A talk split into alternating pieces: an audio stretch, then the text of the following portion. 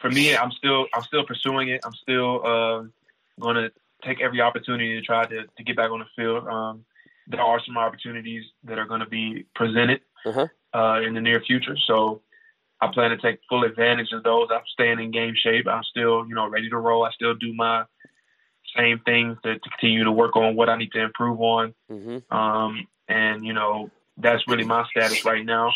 Um, and in the meantime, obviously, um, since I have time on my hands, uh, completing some required Navy work that I need to get done. So, um, you know, obviously, nobody ever wants to be, you know, in a situation where you're, you know, trying to get back on the team or just get another opportunity. But it's part of the business, it's part of the game, and I feel, I feel like I'm still young, still, you know, haven't really even hit my prime. So I feel like I can, you know, give it a run.